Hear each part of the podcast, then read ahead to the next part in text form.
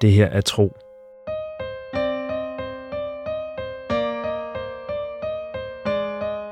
En eventyrlig podcast fortælling i 55 afsnit.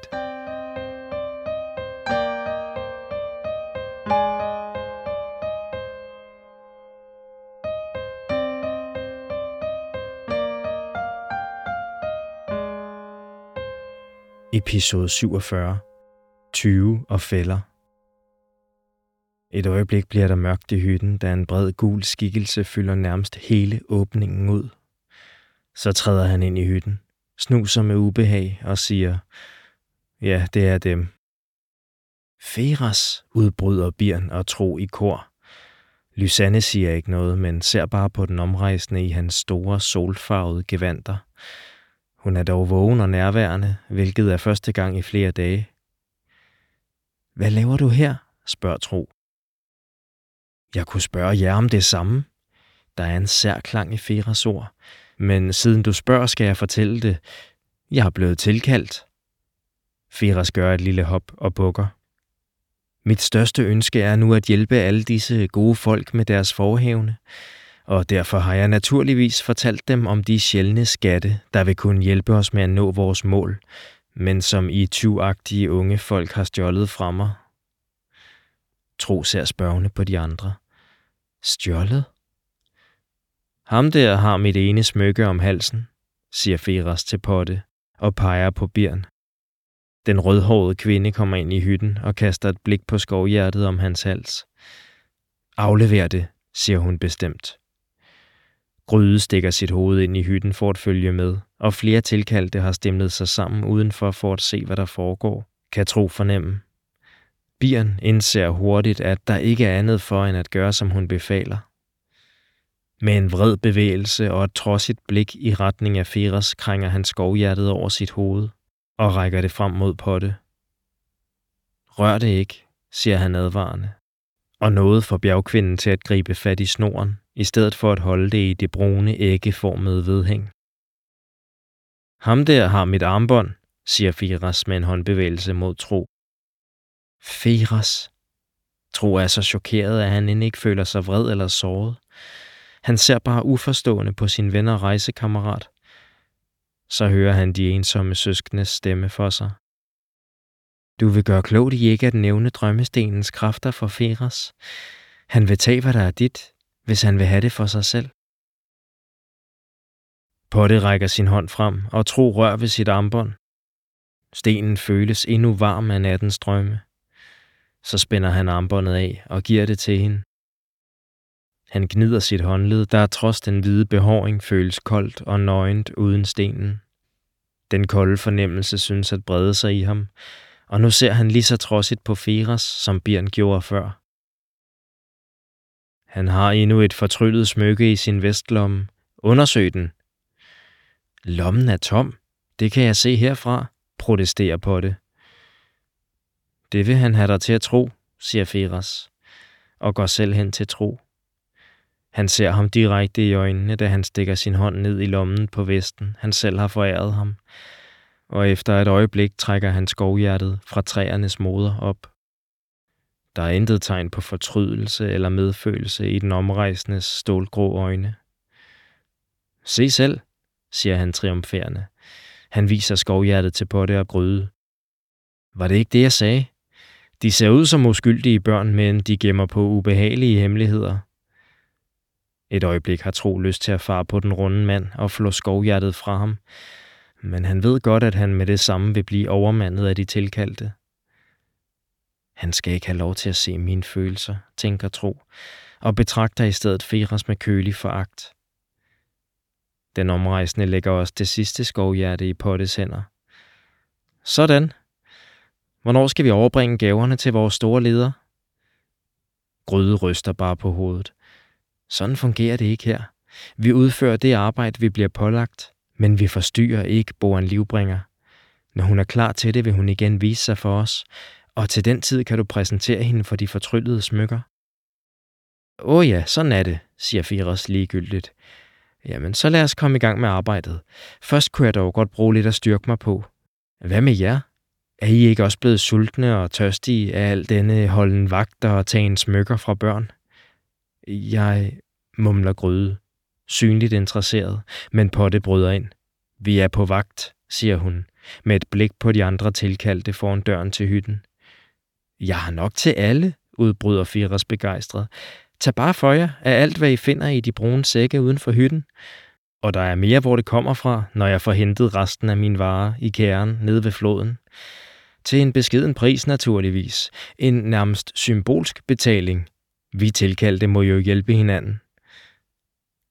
De her, spørger Gryde, der har løftet et par af Feras brune sække op, som den omrejsende må have sat fra sig foran indgangen til hytten.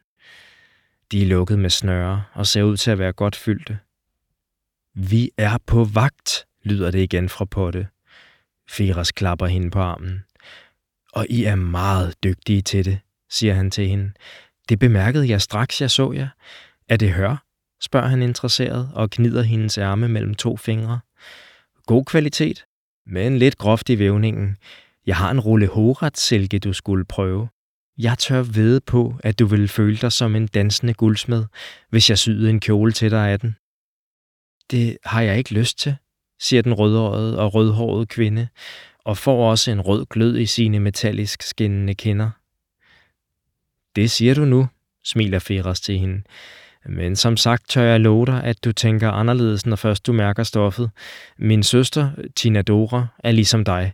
Hun går også helst, hvad skal man sige, praktisk klædt, og går også mere op i at kunne sige ting på en stærk og vred måde, end i at børste sit hår. Men da jeg syede hende en dragt i midnatsblå silke og bandt hendes hår op, kom hun til at ligne en fyrstinde fra de rigeste købsteder, og hendes beundrere stod i kø langt ud på gaden for at få lov til at kysse hendes hånd. Jeg begynder på det, men Feras afbryder. Nok om det. Hjælp lige vores ven fra højlandet med at få åbnet sækkene, og pas på ikke at knuse de friske bær og alle de skovhøneæg, jeg samlede her til morgen. Imens giver jeg lige de tre unge folk her en lektion i, hvorfor det ikke kan betale sig at stjæle fra andre. Han ser skuffet på sin rejsemakker. Måske kan vi endnu nå at vende dem mod den rette vej. På det ser ud, som om det hele er gået lidt for hurtigt for hende. Men hun gør, som han siger, langsomt og tøvende, og slutter sig til Gryde og de andre tilkaldt uden for hytten. Du, siger Lysanne. Det er første gang Tro hører hendes stemme i flere dage. Du lånte mit navn. Du sagde, at du ville passe godt på det. Ja, ja, det er rigtigt nok alt sammen, siger Feras fraværende. Han virker til at have travlt. Fra sin lomme fisker han tre tørklæder frem. Han rækker dem frem mod Birn og Lysanne. Tag dem her fra munden. Tro, jeg har lagt et til dig i din lomme. Skynd dig at tage det frem og holde det for munden. Dæk også næserne. Hvad er du nu ude på? spørger Tro koldt. Han har foldet armene over brystet.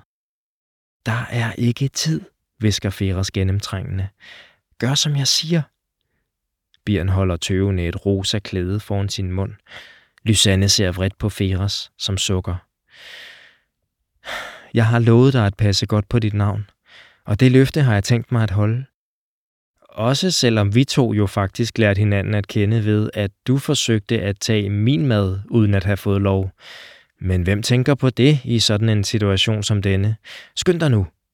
Han holder tørklædet op, så det dækker hendes næse og mund, og lader det gå en gang rundt om halsen, så hendes gælder også bliver skjult.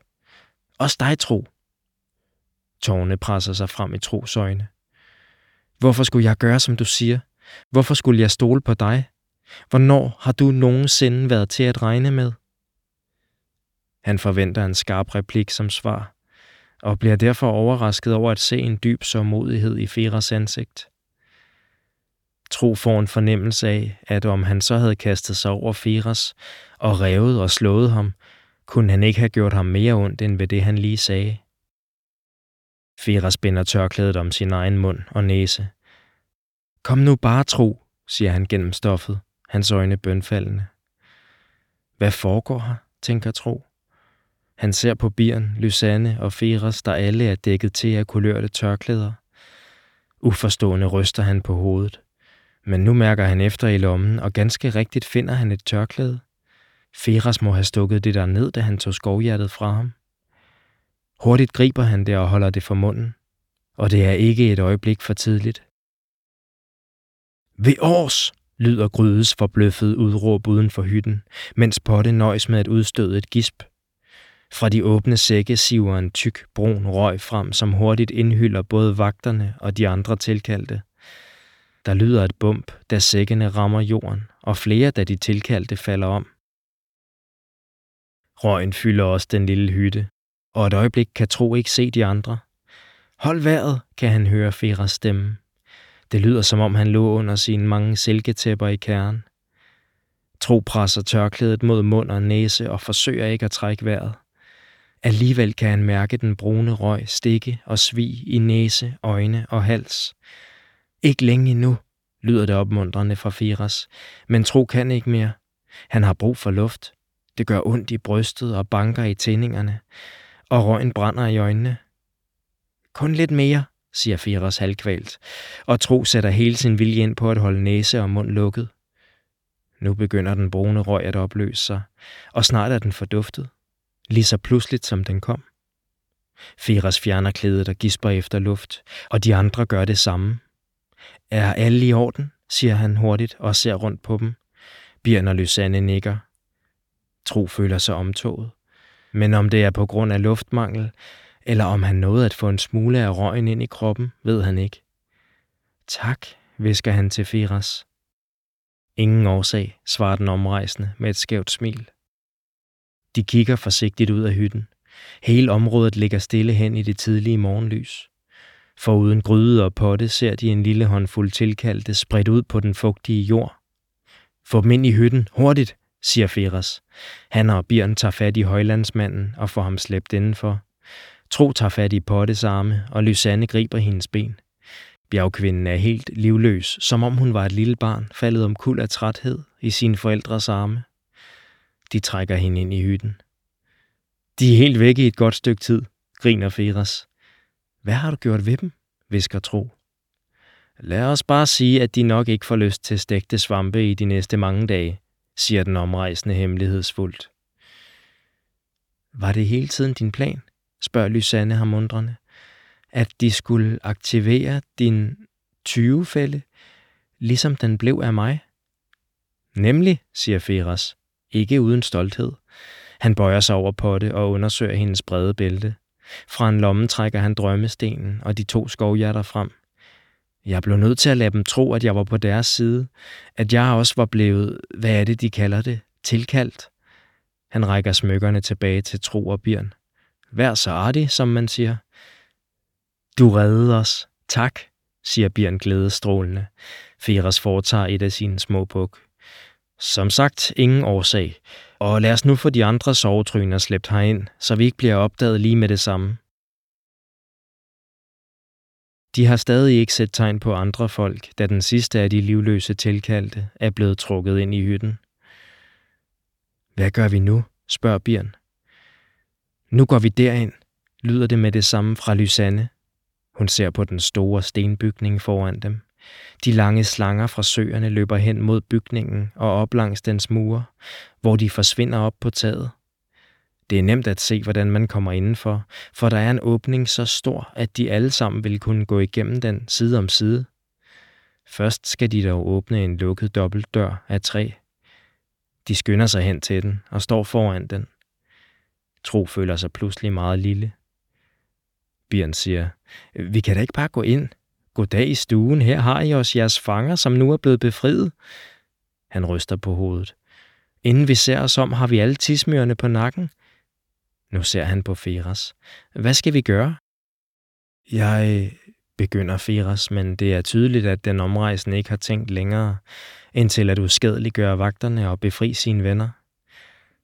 Her fra bygningen kan de se ud over hele området, hvor hytter og hule træer skyder op mellem vandhullerne. De ser stadig ingen bevægelse, men de hører masser af lyde. Et sted er nogle i færd med at hugge brænde, og gennem en sprække i stenbygningen kan de høre samtale mellem folk derindefra. Fra taget af bygningen høres nu og da et højt klonk, som må stamme fra arbejdet med de store kedler eller slangerne deroppe. Og så hører Tro igen den truttende lyd, som tidligere har fået ham til at spidse ører. Han griber fat i Lysanne og stiller den overraskede pige op ad stenmuren, lige ved siden af døråbningen. Vent på mig her, siger han, og trækker også Birn og Feres hen til døren. Jeg ved, hvordan vi slipper uset ind i bygningen. Så løber han på sine lange ben, væk fra sine venner og hen langs stenmuren. Da han når enden, sætter han farten ned og lister sig fremad. Så går han rundt om hjørnet. Han ved, han træder ud af sin venners synsvinkel, og lige ind i, hvad der end måtte vente ham på den anden side af bygningen. Sådan slutter denne episode af Tro. Se et kort over alle byerne i fortællingen på tropodcast.dk. Her kan du også se Christian Funders flotte illustrationer. Tro er skrevet, indtalt og produceret af mig. Jeg hedder Mikkel Prytz, og jeg håber, du vil lytte med næste gang.